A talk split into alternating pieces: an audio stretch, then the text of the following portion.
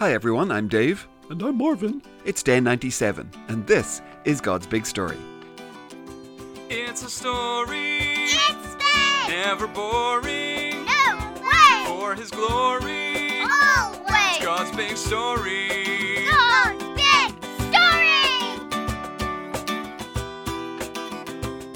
So, welcome back everyone, and today is another important day in God's Big Story because today we start a new book. Hi, everyone.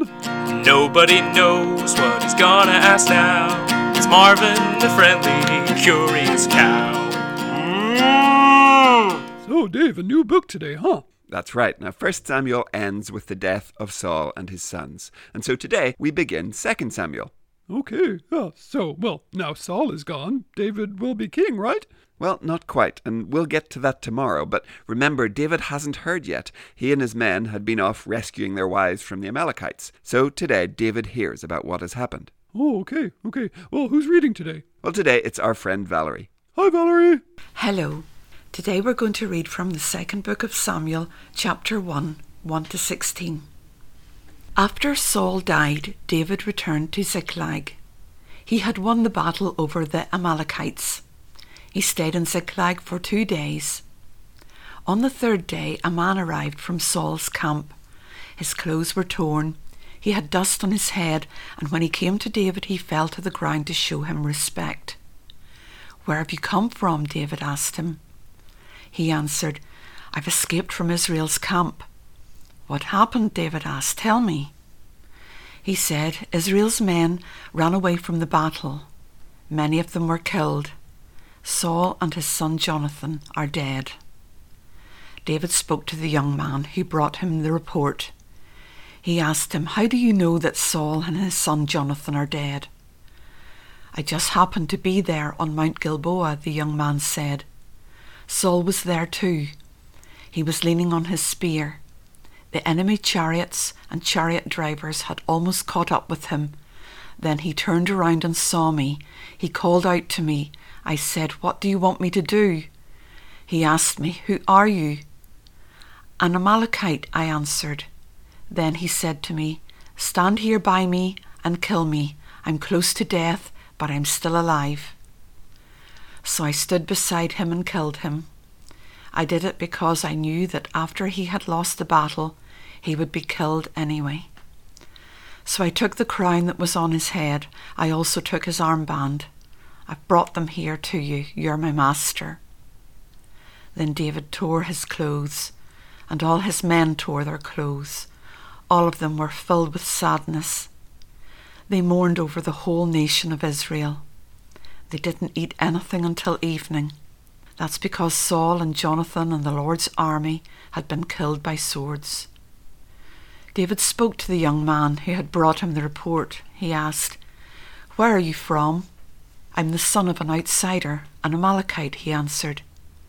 David asked him, Why weren't you afraid to lift your hand to kill the Lord's anointed king? Then David called for one of his men. He said, Go, strike him down. So he struck the man down, and the man died. That's because David had said to him, Anything that happens to you will be your own fault. What your own mouth has spoken is a witness against you. You said, I killed the Lord's anointed king. Thanks, Valerie. Hmm. So, Dave, well, what's going on here? Who is this guy? He says he killed Saul. But that's not what we read yesterday. Yesterday we heard that Saul killed himself. Exactly, Marvin. The Bible has already told us that Saul killed himself and his armor bearer died with him. So, well, what's going on?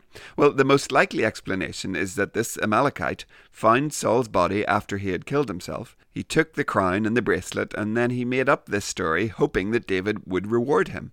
He would have known that Saul had been trying to kill David, so he was probably thinking, I'll be a hero. As far as David will know, I just solved his biggest problem.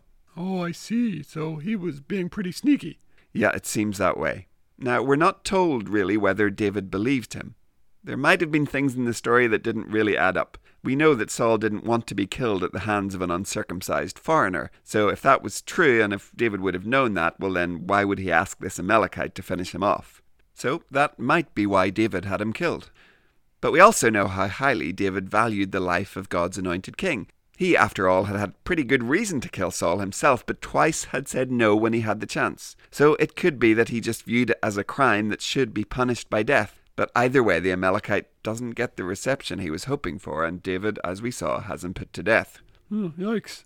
You know, later David would write these words in two of his Psalms. In Psalm 31, verse 18, he wrote, Let the lying lips be put to silence, which speak insolent things proudly and contemptuously against the righteous. Then in Psalm 144, he writes this Rescue me and deliver me from the hand of foreigners, whose mouth speaks lying words, and whose right hand is a right hand of falsehood. Now, we don't know, of course, but maybe, maybe it's these events that David is thinking of when he writes those verses in the Psalms. Oh, yeah, yeah, they, they do fit pretty well with today's story. Now, we've all been lied to, probably quite a few times, and it's not a nice thing. Boys and girls, maybe you know someone, someone in your class or somebody else who kind of tells lies all the time. Oh, yeah, Dave, I do. Terence.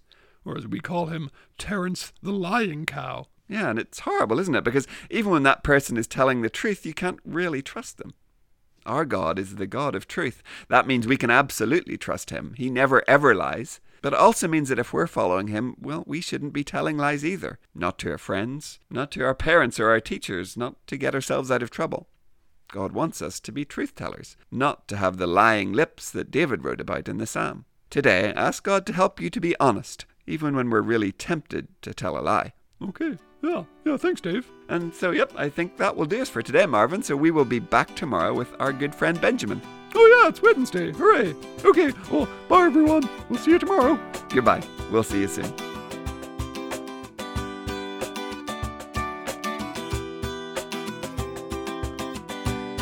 God's Big Story is a ministry of Eden Grove Presbyterian Church. Music and jingles by Dave Josh and Josh